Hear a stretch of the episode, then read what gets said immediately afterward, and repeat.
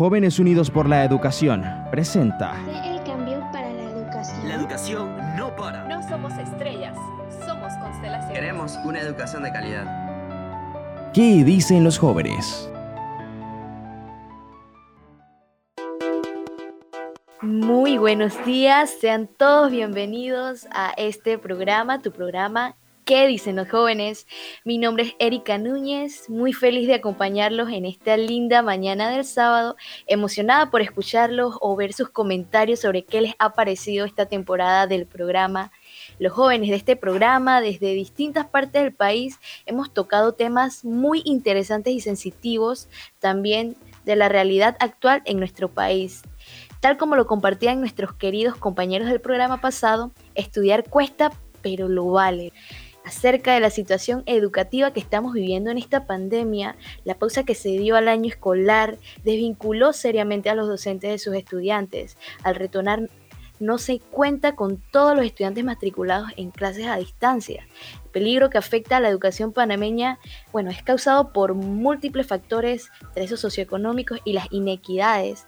A eso hay estudiantes que tienen que lidiar con el desconocimiento de sus padres sobre la importancia que representa la educación y todas las oportunidades que ésta te brinda, sobre todo que es un derecho del niño y no de los padres.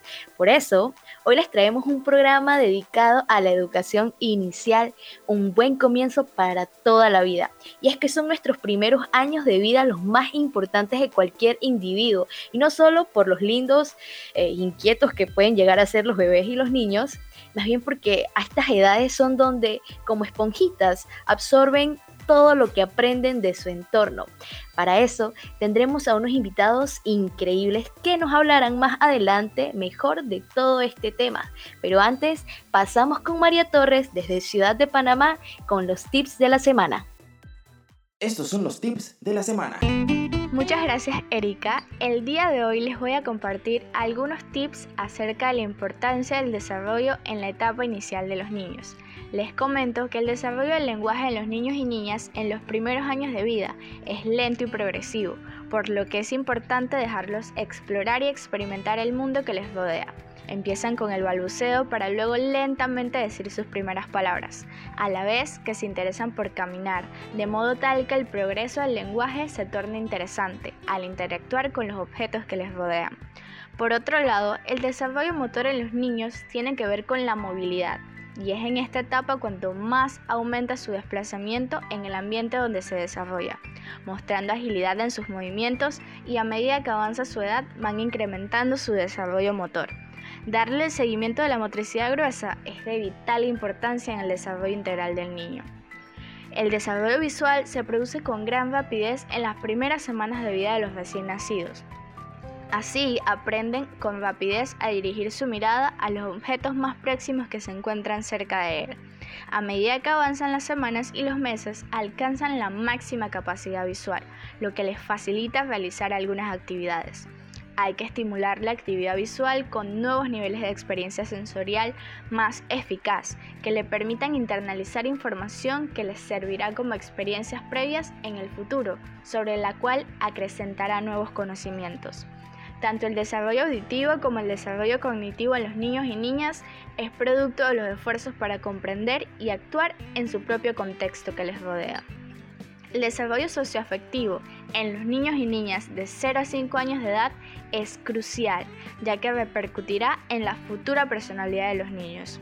La cercanía, el afecto, la comprensión y la atención que le dediquen sus padres y maestros permitirá un desarrollo socioafectivo mucho más equilibrado y sano, que le dé sentido a su vida debemos enseñarles a pensar. Se debe trabajar en las competencias sociales y emocionales para su autorregulación, para hacer de los niños y niñas ciudadanos empáticos, capaces de ser solidarios con todos los seres de su ambiente. En el desarrollo olfativo hay que ayudarlos a distinguir, reconocer e identificar usando sus sentidos, principalmente el olfato.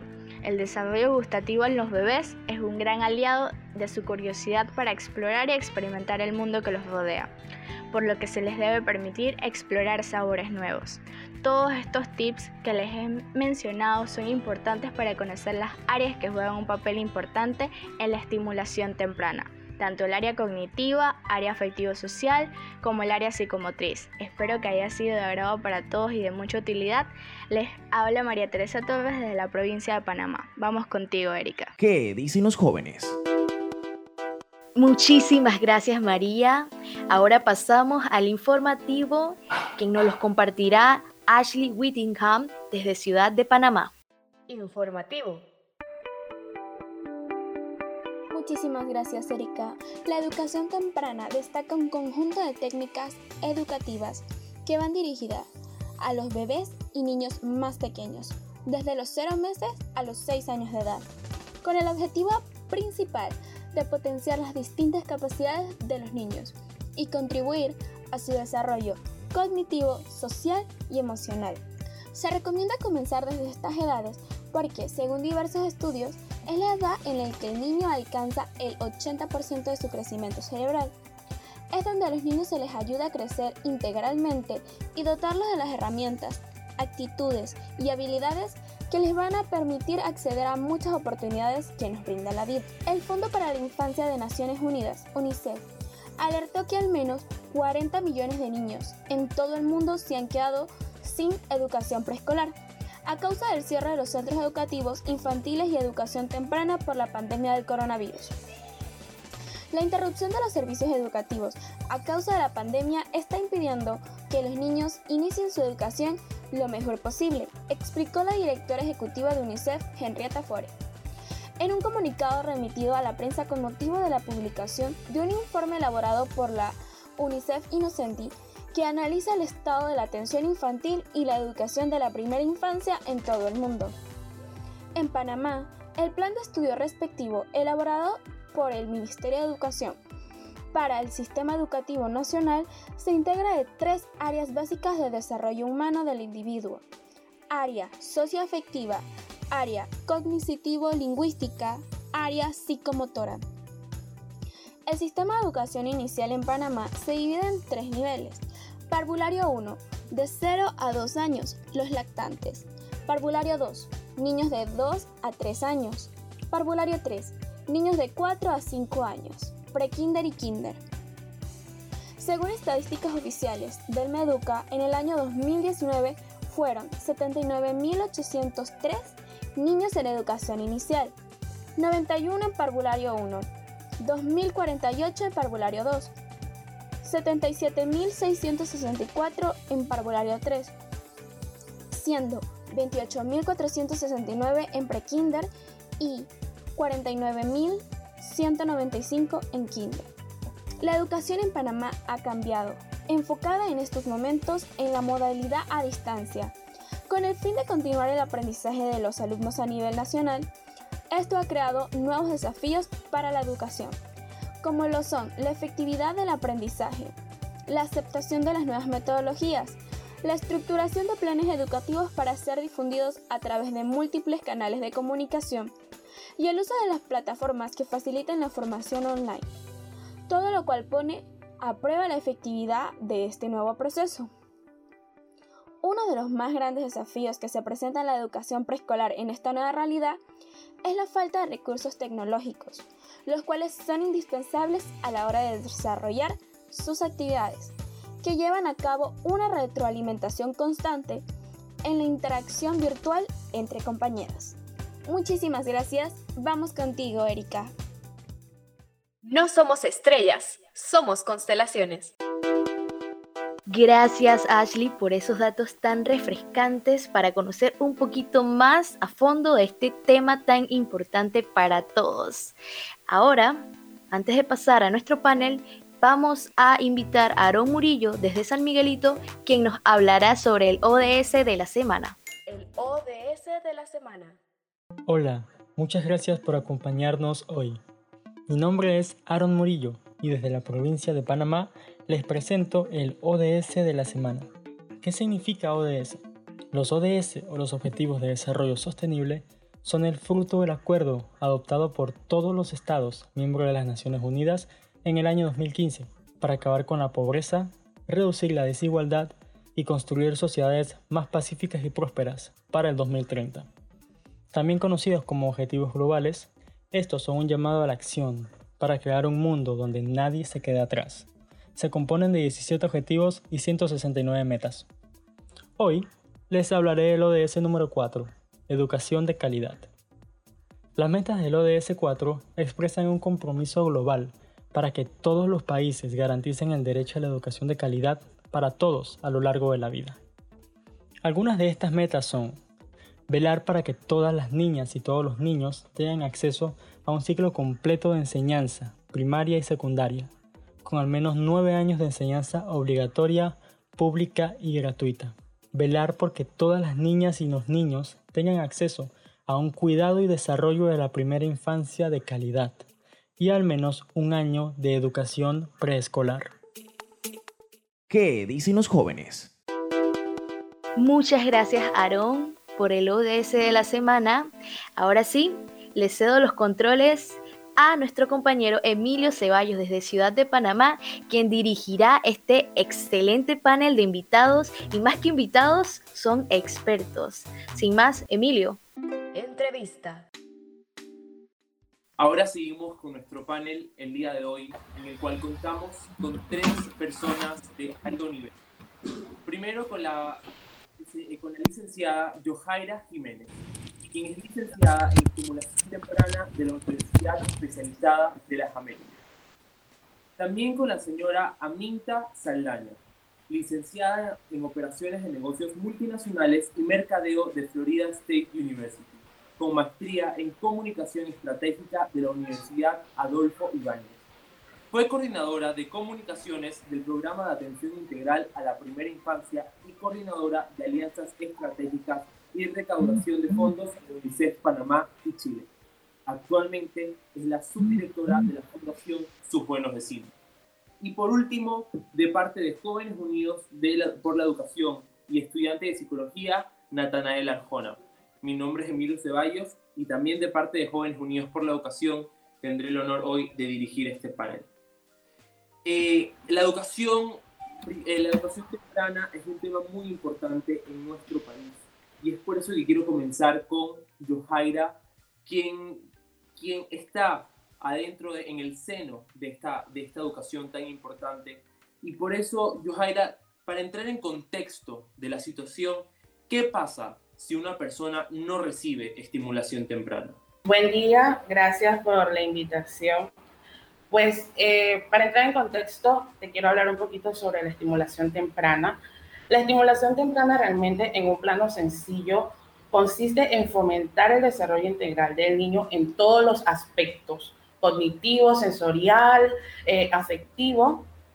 Y es por eso que eh, nosotros tenemos que saber que todo lo que nosotros le brindemos al niño en sus primeros años de vida es aquello que le va a servir a, esa personita para ser un ciudadano eh, coherente, un ciudadano con autocontrol, un, un ciudadano que pueda eh, ser alguien súper desarrollado y destacado en nuestra sociedad.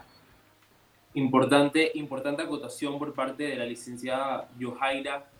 Eh, Aminta, nosotros en Jóvenes Unidos por la Educación nos quedamos con una frase que, que, nos dijo en el Laboratorio Latinoamericano de Acción Ciudadana 2019, es que usted dijo que era preferible que no haya intervención a que haya una intervención negativa. ¿Qué tan perjudicial podría ser una intervención mal ejecutada en los primeros mil días de vida? Buenos días, Emilio. Buenos días a todos en el panel. Muchísimas gracias por la invitación. Bueno, como yo les conté ese día que les hablé en el Jack, eh, yo soy una apasionada por el tema de la primera infancia. No soy especialista eh, educada en primera infancia per se, pero sí es un tema que me apasiona muchísimo por la experiencia que he tenido tanto a nivel profesional como personal. Tengo un hijo que ahora mismo ya tiene tres años y medio, o sea que ya pasé los mil días de, mi hijo. Eh, y definitivamente yo me quedé con ese, con ese concepto por una presentación a la que fui del BIT, de un estudio que ellos habían realizado, en donde precisamente decían esto, de que, que los niños fueran a un centro de atención donde la, eh, la oferta de los servicios no fuese de calidad, era peor que si ese niño se quedara con su casa y lo cuidara eh, una nana que lo atendiera, su abuelita, algún familiar o algún cuidador responsable en la casa. ¿Por qué?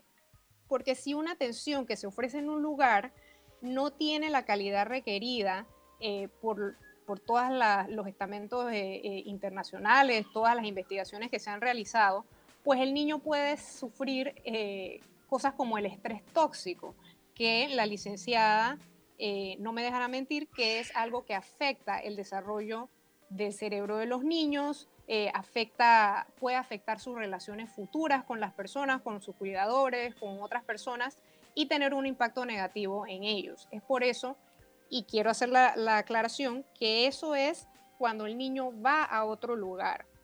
evidentemente, si un niño en su casa también está expuesto al estrés tóxico, pues de igual manera, eh, esa no es la idea, ¿no? pero, pero eso sí era porque a mí me llamó muchísimo la atención de que, de que precisamente era mejor que los niños se quedaran en sus casas a que fueran a un lugar donde no estuvieran bien atendidos, porque lo más, más importante es que los niños reciban amor y cuidados de las personas que los cuidan. Es correcto. Eh, me, me, quedo con esa última frase tan importante y es que siguiendo este, este hilo, Natanael, los, los, mil primeros días son esenciales en varios aspectos, pero ¿qué tan importante es en el desarrollo cognitivo del niño o niña que tal les puede ser en lo que, en lo que estás enfocado? Bien, buenos días a todos y muchas gracias nuevamente por, por estar acá y sacar de su tiempo para compartir con este tema tan importante. Emilio, los primeros mil días constituyen un periodo crítico para el desarrollo cognitivo del lenguaje y de las destrezas sociales y emocionales de todas las personas. Es una etapa determinante, ¿ok?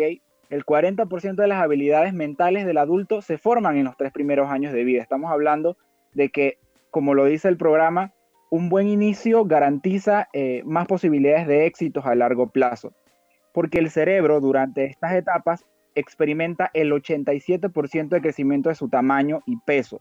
Y esto ocurre gracias a un montón de eh, sinapsis neuronales que ocurren a nivel cerebral. Esto ocurre y esto eh, se da en mejor medida en cuanto existan dos condiciones importantísimas, que es una adecuada nutrición y experiencias emocionales enriquecedoras. No pueden funcionar eh, de una manera óptima si no funcionan con estos dos, eh, con estos dos elementos. Entonces, ¿qué debe, qué debe ocurrir y por qué es tan, importante? Porque si no ocurre durante estos primeros mil días, no, no va a ocurrir más. ¿okay? No es algo que, que uno pueda dejar para después y que si el niño no desarrolló habilidades sociales, no desarrolló habilidades cognitivas que son importantísimas para poder desarrollar habilidades sociales después, no va a poder hacerlo después que pase estos, estos primeros mil días. Entonces, por eso es importante eh, eh, eh, desde el punto de vista cognitivo esta, esta intervención que ocurre primeramente en la casa con los cuidadores y que generalmente va ligado más allá que, que, lo cognitivo no suena como escuela, pero va muy ligado al tema de social, al vínculo que se genera durante el apego seguro del adulto que lo cuide, que puede ser la mamá, el papá, el tío, etcétera, o, o un grupo de apoyo en casa, pero estas experiencias que, este niño pueda vivir dentro de ese ámbito e incluso desde eh, la concepción, durante, durante la gestación, la alimentación que reciba su madre, la alimentación que, le den después del nacimiento,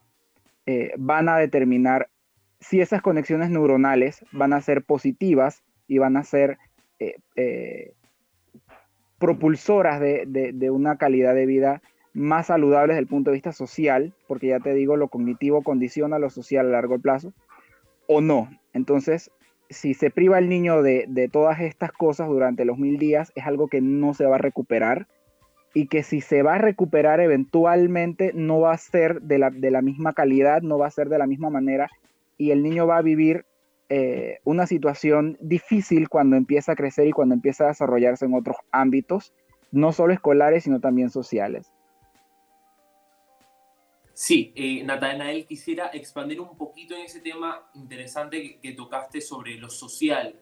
Entonces, si no hay, una, si no hay una, educación temprana efectiva, esta persona puede tener después problemas relacionándose con otras personas o, incluso puede existir un aislamiento, eh, debido a esta falta de, educación. ¿Nos puedes expandir un, poco en este tema que yo creo que muchas personas no, no, no sabemos mucho al respecto? Ok, hay que recordar que los seres humanos somos seres sociales, somos seres que nos relacionamos entre, entre todos y para poder que exista una relación tiene que haber una comunicación. Y la comunicación implica más allá del uso del lenguaje, el uso de estrategias para comunicarse, el uso de lo que se llama inteligencia. Y hay una de ellas eh, que es sumamente importante y es la inteligencia emocional y la inteligencia social. ¿Qué es este tipo de inteligencia? Es la capacidad que tienen las personas para poder comunicarse de una manera asertiva con otras personas.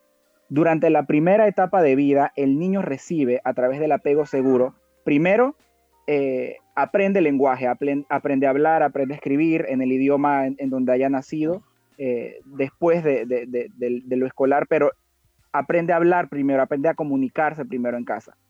Y no solo aprende a decir papá, mamá, etcétera, sino que aprende cómo debe ser la comunicación asertiva y cómo debe ser la relación entre las personas que son de su círculo y las personas que no son de su círculo. Eh, aprende algo que se llama juicio moral.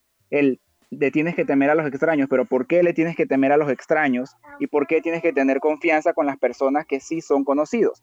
Todas esas cosas se aprenden durante ese desarrollo que ocurre durante los primeros años de vida. Si esto no pasa, el niño va a tener muchos problemas emocionales para relacionarse cuando llega a la escuela y entonces aprende a escribir. Va a aprender a escribir, pero no va a poder comunicarse adecuadamente aunque sepa escribir y aunque sepa leer, no va a poder comunicarse adecuadamente porque no va a tener las estrategias socioemocionales necesarias para poder desarrollar este, esta, esta tarea. Y como te dije anteriormente, se puede eh, tratar, se puede eh, intervenir, pero no va a ser igual y no va a tener los mismos resultados si ya se perdió esa opción durante los primeros mil días. Importantes aspectos los que, los que. Y aquí yo quisiera acotar que tal vez en, Panamá o en Latinoamérica no hemos entendido la importancia de, esta educación temprana y por eso, licenciada Yohaira, eh, como estimuladora temprana, ¿cree usted que la sociedad ha entendido la importancia de esta profesión? Bueno, eh, como licenciada y especialista en estimulación temprana, hace algunos años atrás eh, pude notar que en la sociedad, en el ámbito gubernamental, no se le tomaba mucha importancia a esto de la primera infancia y, al tema de la, estimulación temprana. Realmente la sociedad eh, catalogaba la estimulación temprana y la primera infancia en algo como de último plano, como que eh, los niños solamente se les cuida o se le observan o se le alimentan únicamente, pero eh, paso a paso, con un trabajo que se ha ido realizando de educación social, eh, he podido notar que, que hasta el gobierno ha, ha retomado importancia en el tema de la primera infancia. Se le ha dado un lugar a este tema, pues hay muchos proyectos a nivel social que, tocan el tema de la estimulación temprana y se le está dando un auge muy importante. Sin embargo, hay un trabajo que, que nos toca a nosotros hacer como especialistas, que es educar pues, a, padres de familia, a cuidadores, indicándole que este es un proceso de aprendizaje. Eh, que tenemos que aprovecharlo eh, en los primeros mil días, como, como han dicho los otros especialistas. Y en esta etapa nosotros tenemos la posibilidad de potenciar las habilidades de cada infante o rezagar esas habilidades hasta que perduren hasta su vida adulta. Es por eso que muchas veces eh, notamos a personas eh, que no son muy sociables o personas que son muy sociables y tienen la habilidad de desarrollarse en cualquier aspecto eh, en el ámbito social. De repente esa persona tuvo acceso a estímulos en su vida prematura y podemos ver también que los que son un poco rezagados o, no son muy, dados a, a muchas actividades o habilidades, eh, tuvieron carencia pues, de estos estímulos. Entonces, nosotros tenemos pues que saber que nuestra sociedad aún le falta aprender acerca de este tema de la estimulación temprana. Eh, la primera infancia no, no es solamente cuidar niños.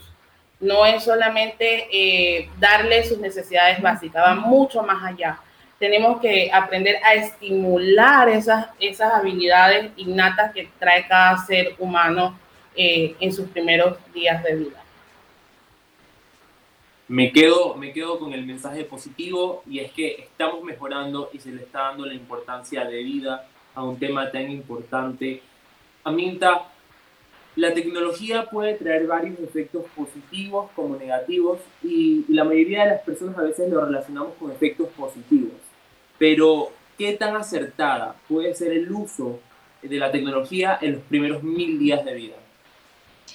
Sí, Emilio, el tema, eh, bueno, y ahí eh, tenemos que hacer un paréntesis porque la vida antes de la pandemia por COVID-19 era una, la vida que estamos transitando ahora mismo en pandemia es otra y eh, definitivamente posterior habrá un, mix, ¿no? La recomendación, de acuerdo a los especialistas, y esto se puede buscar en, los estudios del Centro de Investigación del, Desarrollo del Niño de Harvard, eh, los estudios que publica el BID, etcétera, es que los niños de 0 a 2 años en realidad no deben ser expuestos a pantallas. Y los niños entre 2 y 3 años eh, por un uso, un periodo limitado de tiempo. Ahora mismo en pantalla que la tecnología y las pantallas, digo en pandemia, perdón, que la tecnología y las pantallas son los que nos permite eh, tener ese relacionamiento con las otras personas, pues estamos haciendo un, una excepción, digamos, a, la norma o a la regla, que, sus consecuencias las veremos después. Eh, y los niños sí se están manejando viendo más pantallas, ya sea viendo televisión, ya sea utilizando los celulares para ver a sus abuelitos, a sus familiares que no han podido ver en tanto tiempo. Y eso es eh, importante, que se mantenga ese vínculo de alguna forma. Y también que, si los niños van a estar expuestos a pantallas, pues que sean programas educativos, siempre bajo la supervisión de un adulto, porque lo que se, se entiende un poco de este concepto es que no le deja al niño un iPad o una tablet o un celular como para distraerlo y no tener que ocuparte de él. O sea, que, el, cuidador del niño no sea la pantalla. ¿Me explico? Tú puedes ver, enseñarle a tu hijo videos, puedes ver eh, cosas educativas, siempre y cuando tú estés con él, tú estás interactuando con él, le dices, mira, estos animales son así, o ves letras, o aprendes, pero siempre con una persona adulta, un cuidador que esté interactuando con el niño, que la idea de, la pantalla sea como un complemento. Pero bueno, definitivamente las, recomendaciones previas que yo les había comentado el año pasado eh, en el Jack, eh, seguro que, se están modificando ahora en pandemia y, posteriormente ya, ya veremos cómo, cómo queda esa, esa recomendación, ¿no? Porque tienen lo positivo y tienen lo negativo también. Correcto. La vida ha dado un giro de 180 grados, pero, pero creo que, que, de acuerdo a lo que usted dice, debe existir todavía un control y no, no dejarlos después, eh, eh, expuestos todo el día. Y, y, como usted dijo, tal vez no, no buscar esto como un método de, de distracción y, y, enfocarnos en lo realmente necesario si se va a utilizar la tecnología. Natanael, en, en un contexto psicológico, también acercándonos a tu especialidad, ¿Qué tan diferente sería el rendimiento de una persona que ha recibido educación temprana a una que no? Bien, desde el punto de vista de la psicología, ah, todo, todo ha cambiado. Como en todas las ciencias, todo ha cambiado y hoy se utiliza un modelo ah, más ecológico, un modelo que incluye un montón de factores que pueden intervenir en, en el éxito, tal y como cual sea la definición de éxito personal o individual de cada uno. Pero yo siento que y pienso que hay algunos aspectos que sí pueden ser más generales, en donde se pueden identificar. Uno de ellos es el factor motriz. El niño que no recibe estimulación y educación temprana en, el factor motriz, pues va a evidenciar eh, algún tipo de, diferencia con cualquier otras personas para, eh, para realizar tareas desde el punto de vista motriz.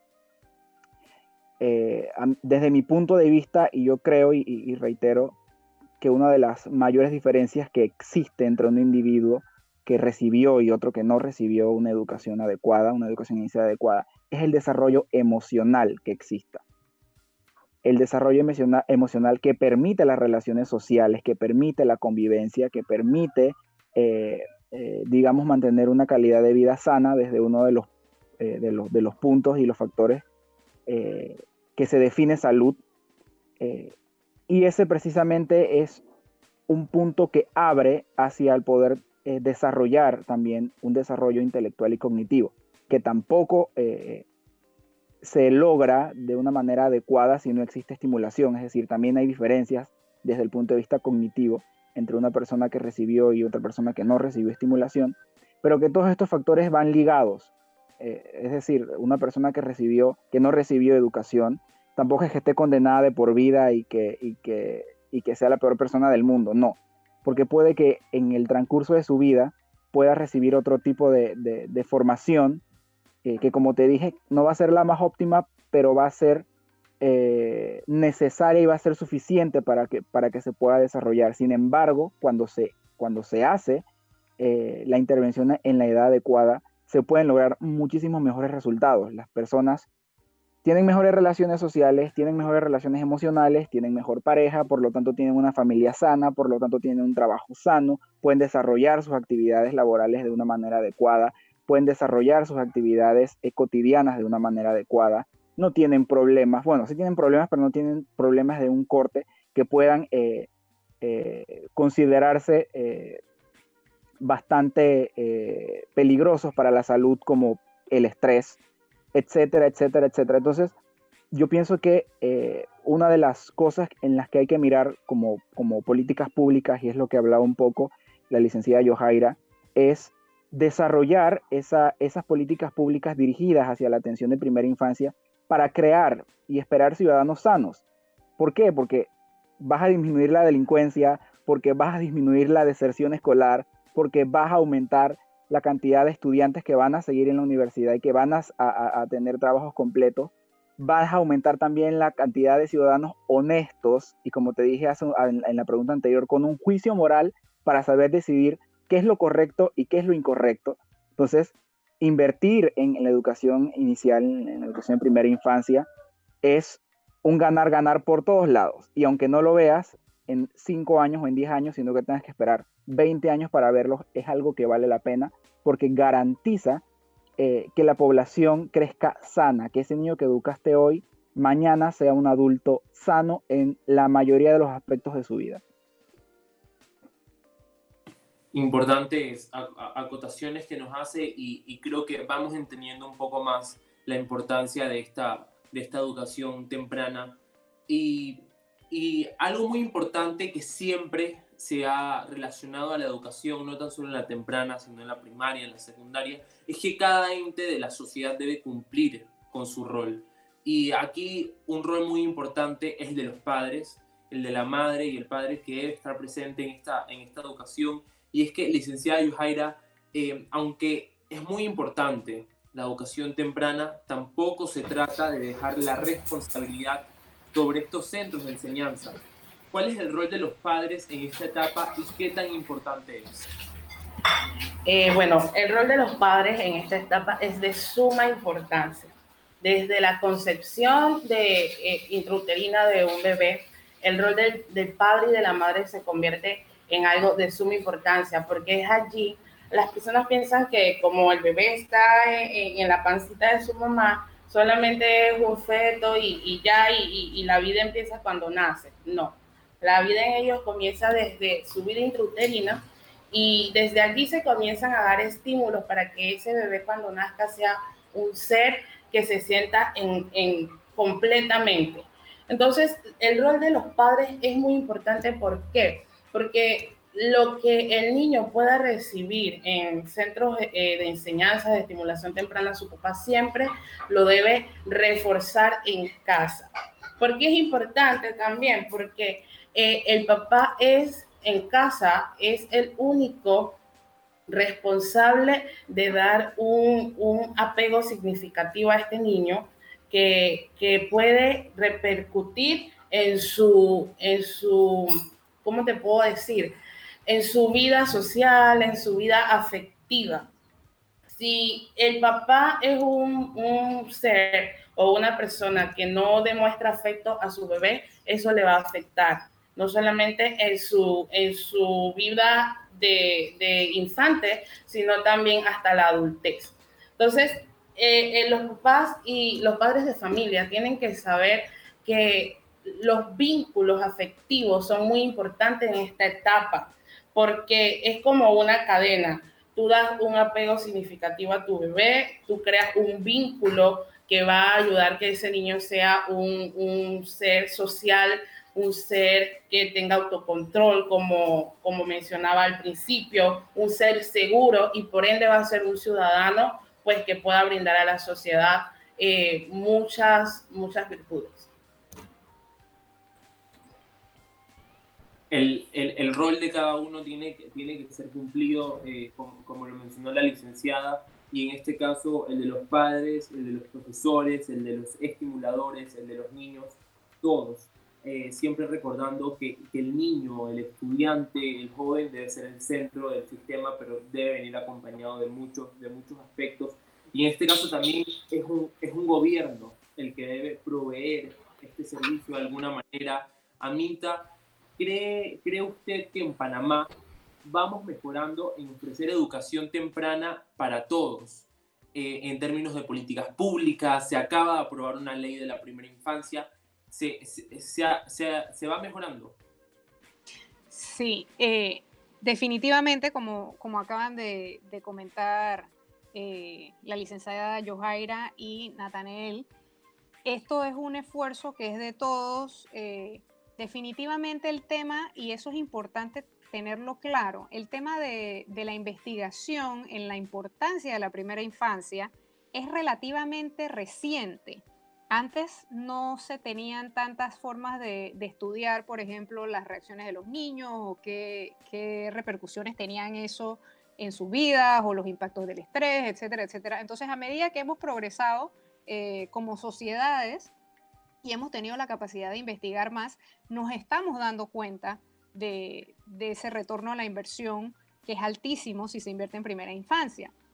De hecho, James eh, Heckman modificó el retorno a la inversión de su ecuación. En algún momento cuando yo empecé a leerlo era del 7% y creo que ahora mismo ya va por el 13% en retorno a la inversión. Entonces nuestros países latinoamericanos están encaminándose hacia, hacia allá, ¿no? O sea, en Chile existen políticas públicas muy claras, que, como el programa de Chile Crece Contigo, en Colombia también, en algunos países del Caribe, como Jamaica, se han hecho ya eh, estudios comprobados. Y nosotros definitivamente vamos hacia allá como tú bien lo acabas de decir, con la aprobación del, proyecto de ley, eso es un paso más adelante que vamos dando.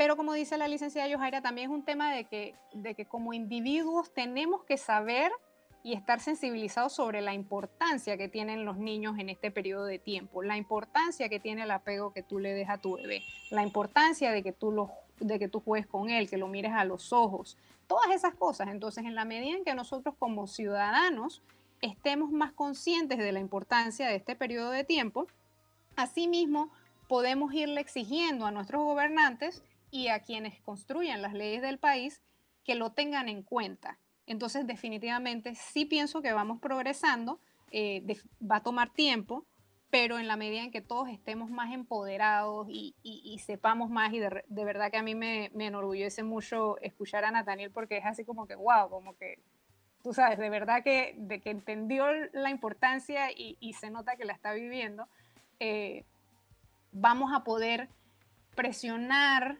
eh, con cariño, por supuesto, a nuestros gobiernos y a nuestros estados para que se mejore la atención, para que se amplíe la cobertura en nuestro país, que es el tema, que es uno de los temas más importantes, no solo la calidad de la cobertura, sino la, la cantidad, porque no todos los niños reciben este, esta atención.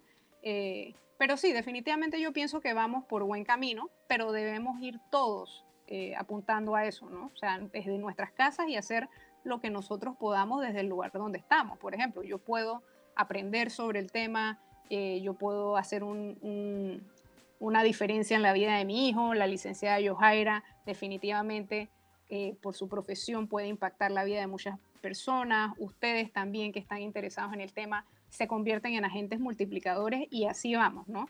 Pero pienso que sí vamos por buen camino. que definitivamente vamos, vamos mejorando. Lo importante es que hemos dado el primer paso y estamos encaminados a eso y, y, Aminta mencionó algo muy importante y es que, eh, es que más allá de que, de que haya este servicio que ya lo hay, pero que la mayoría de los centros son centros privados y lo que se busca es que estos centros sean gratuitos, sean universales y puedan llegar tal vez a esas personas con menos oportunidades, con menos recursos, para que puedan así llegar a esa, a esa igualdad, porque para llegar a la igualdad se necesita equidad y en este caso se necesitan estos centros de enseñanza y que con esta ley, y como lo ha mencionado la licenciada Yohaira Aminta, se, se ha dado un paso importante y es que también es necesario que la sociedad entienda que cada profesión, que cada trabajo, que cada estudio se hace por algo. Eh, muchas veces los humanos pensamos que nosotros podemos tomar las riendas sobre ciertos asuntos porque tal vez es algo que se aprende con experiencia, pero es cierto que para algo una persona estudia, para algo se hace un estudio, se hace, eh, está la ciencia.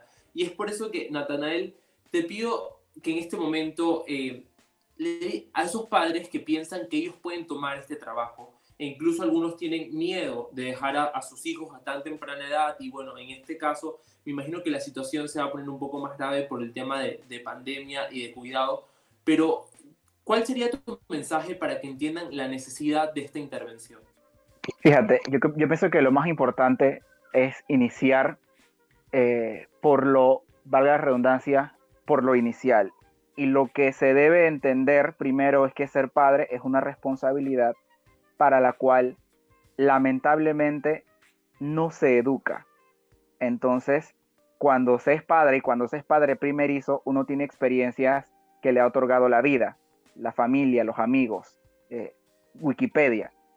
No, recibes una educación en formal, desde el punto de vista formal, de cómo ser papá, de cómo criar un hijo, así como recibes matemáticas o ciencias naturales o, cálculo, qué sé yo. Entonces, hay muchas maneras de criar a un hijo y hay muchas eh, eh, maneras de no criarlo. Y hay muchos errores que se pueden cometer y hay muchas cosas también positivas. Entonces, primero hay que reconocer que ser papá es una vocación y es una vocación que requiere ciertos conocimientos. ¿Y dónde inicia esto? Inicia con algo que se llama planificación familiar y eso se da en educación sexual, un tema pendiente que tenemos como país que deberíamos empezar a exigir porque es un derecho desde ya. Como lo decía la licenciada eh, el niño empieza a sentir desde que está en la barriga, desde que está en el vientre de la mamá. Ya hay estudios eh, actuales que demuestran que el niño siente si, si, si fue deseado, que el niño siente ese cariño de la madre, esa, o ese no cariño de, parte de la madre o de parte del padre. Y cuando el niño nace, viene con una predisposición precisamente a todas esas experiencias, porque estamos hablando de sentimientos y emociones, pero los sentimientos y emociones no son nada más que hormonas en nuestro cerebro. Entonces, todo ese cambio químico y hormonal le llega al niño y el niño siente también si la madre lo desea o la madre no lo desea. Entonces, importante, los niños deben ser deseados para ser padres. Hay que, hay que entender que uno necesita querer a los hijos desde el momento de la concepción. Y cuando ocurren estos nacimientos o esos embarazos por, entre comillas, accidentes, eh, tiene que haber una, una, educación a la madre, que eso se da precisamente y es obligatorio como país asistir a enfermería. Y se debe educar a la madre en ese sentido, ¿no? Que debe existir cariño y afecto desde el embarazo. Entonces, cuando el niño nace, hay muchas cosas que el papá no sabe o que el papá hace por experiencia que deben ser corregidas. Y precisamente, y pienso yo que la respuesta no es si es la institución o es el papá.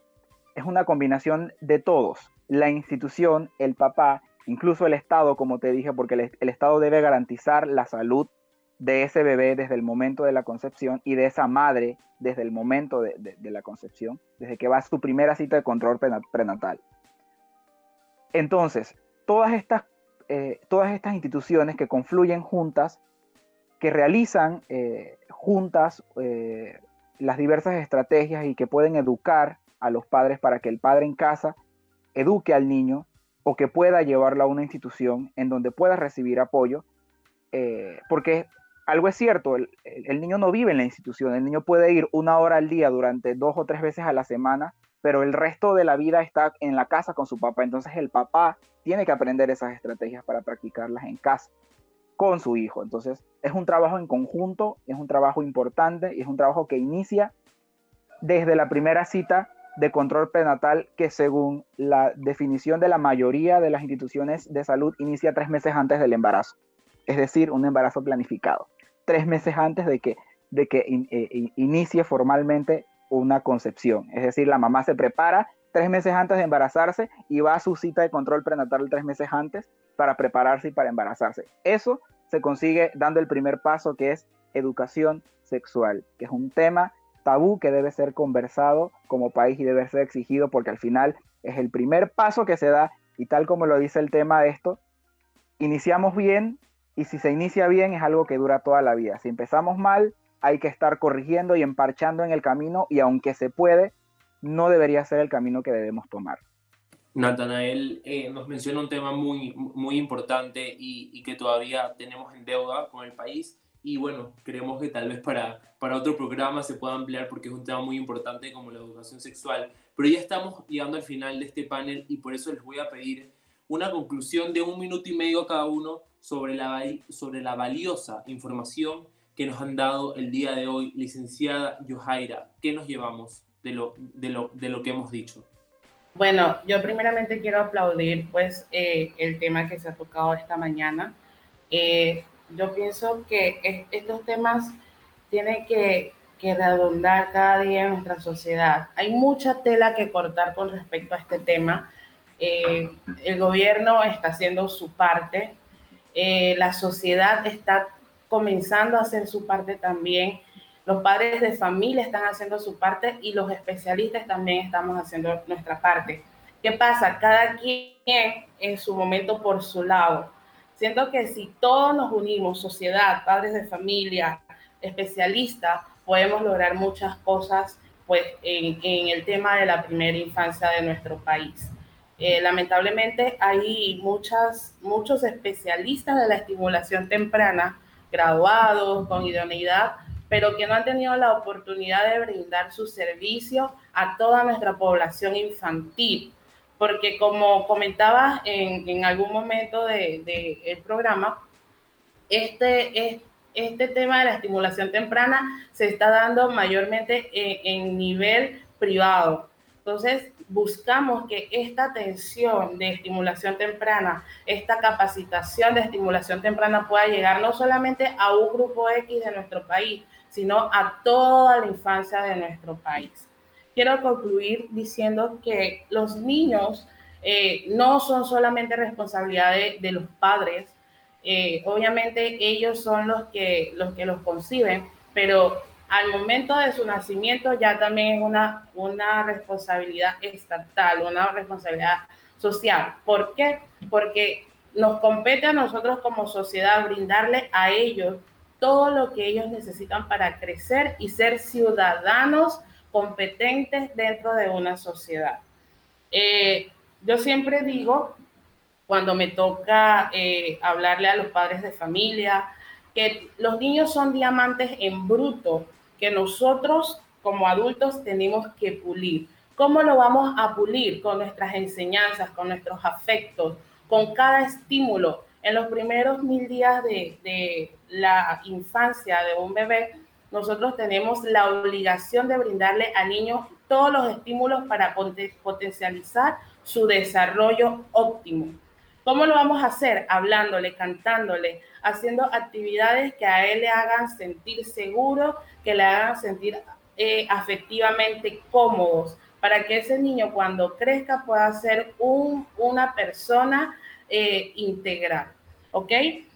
Yo soy de las personas que, que digo que, como decía la licenciada Amita, eh, los niños no deben de ser pues criados por, por la tecnología como eh, ha estado pasando últimamente, sino que los padres tenemos que tener pues esa responsabilidad de, de, jugar con nuestros niños, enseñarle a nuestros niños, aunque tengan uno, dos, tres años, ellos entienden y comprenden pues todas las cosas que nosotros le podamos brindar. Eh, es importante que nosotros eh, podamos saber que el cierre de la vida dependerá de lo que fue su inicio. Entonces tenemos como sociedad y como personas esta responsabilidad. Todo lo que nosotros le brindemos a nuestros niños ahora es lo que ellos pues pueden lograr o no cuando sean ya unos adultos. Muchas gracias, licenciada. Eh, Aminta, lo más importante en, unos cuantos segundos sobre, sobre lo que se ha dicho hoy. Eh, gracias, Emilio. Mira, yo de verdad me hago eco de las palabras de la licenciada Yohaira. Eh, definitivamente tenemos que seguir trabajando para que todos en la sociedad comprendamos la importancia de estos mil días.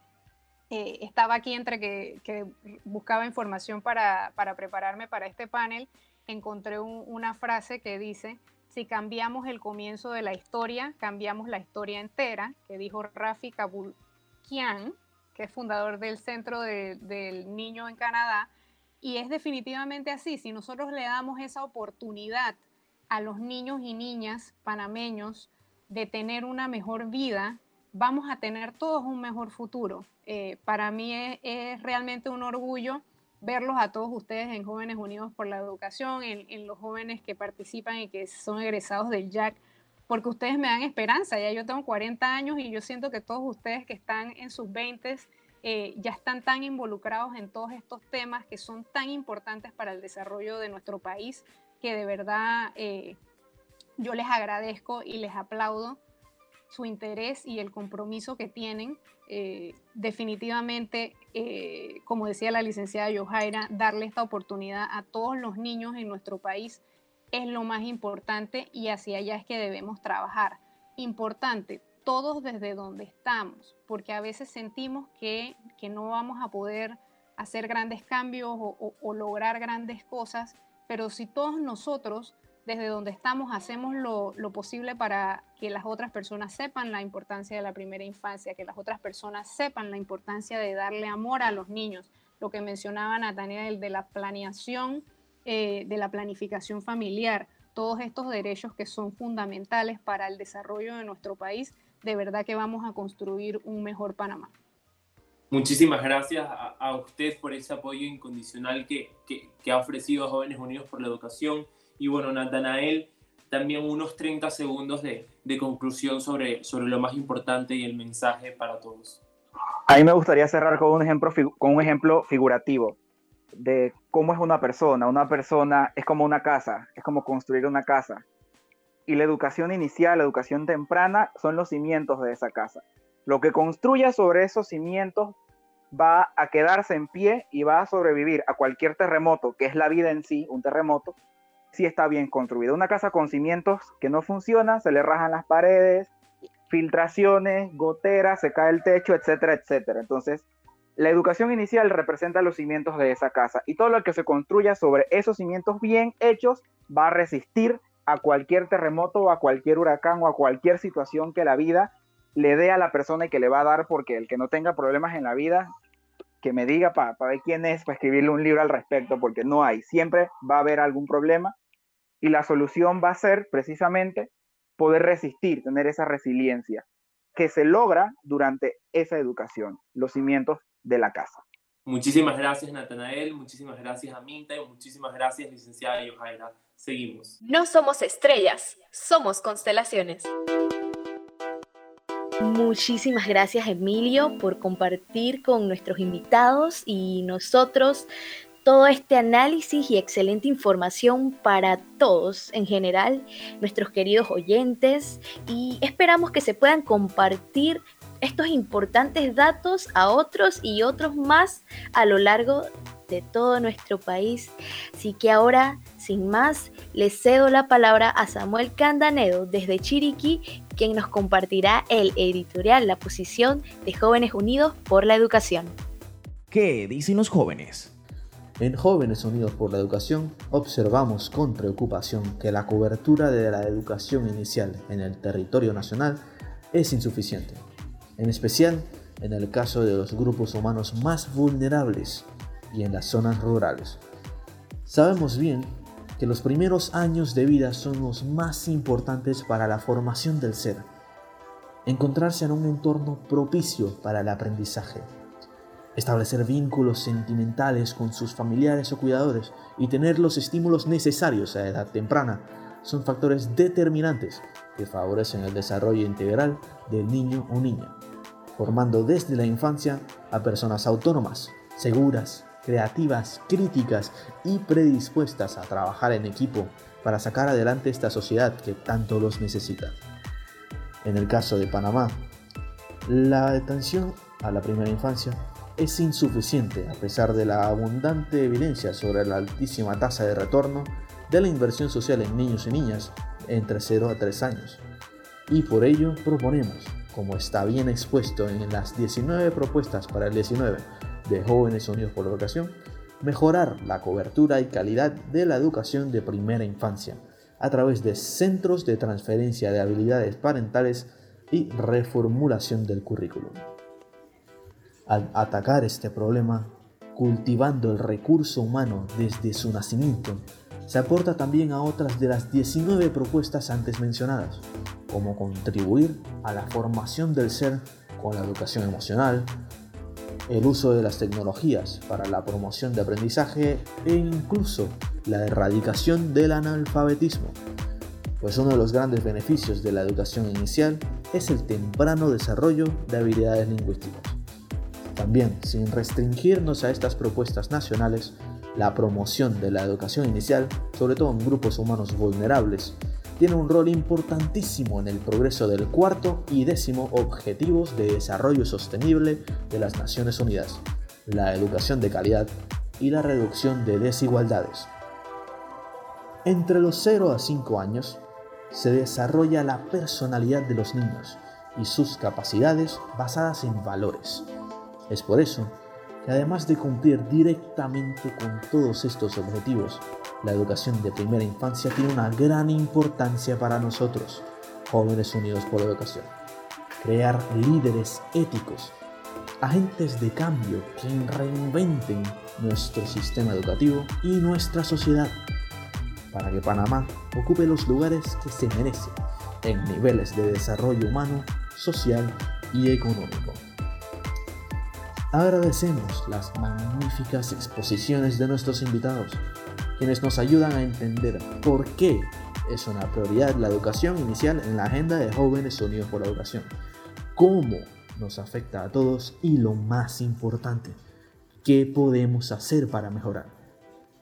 Al compartir sus experiencias y conocimientos y darnos su ejemplo, se hace verdadera incidencia ciudadana pues llaman a todos los participantes y oyentes a trabajar para maximizar el potencial de los niños y niñas a nivel nacional y a exigir lo que tenemos por derecho, atención integral y desarrollo infantil temprano de calidad.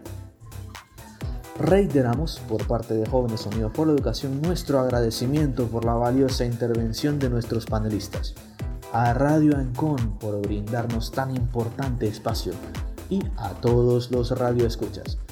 Les recordamos que si cada uno de nosotros colaboramos y caminamos en la misma dirección, lograremos lo que todas las generaciones anhelamos, hacer que nuestro país sea uno de oportunidades para todos. Por mi parte, me despido, agradeciendo el tiempo que me otorgaron, pidiéndoles también que se cuiden mucho. Recuerden que en medio de la dificultad reside la oportunidad. Sé un agente de cambio. Levántate y haz algo positivo por Panamá hoy mismo. No esperes que nadie lo haga por ti. Actúa. Hasta la próxima. No somos estrellas, somos constelaciones. Muchas gracias, Samu, por transmitir también, como siempre, nuestra posición como jóvenes unidos por la educación.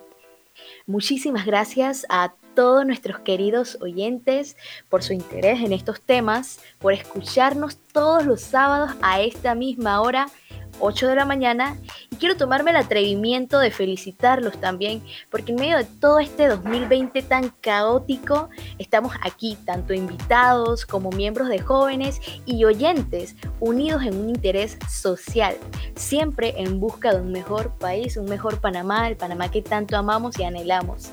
Se despide de ustedes Erika Núñez con un caluroso abrazo, no sin antes invitarlos a que nos sigan escuchando todos los sábados a las 8 de la mañana que nos escriban y nos comenten qué les ha parecido esta temporada del programa, que sigan nuestras redes sociales de Twitter e Instagram, ya saben, arroba jóvenesuxlae. Será hasta la próxima, que tengan un excelente y bendecido día. Hasta luego. Acabas de escuchar ¿Qué dicen los jóvenes? Un espacio en donde los jóvenes hablan, opinan y proponen soluciones a los retos que enfrenta nuestro país. Te esperamos el próximo sábado a esta misma hora, 9 de la mañana, por Radio Ancon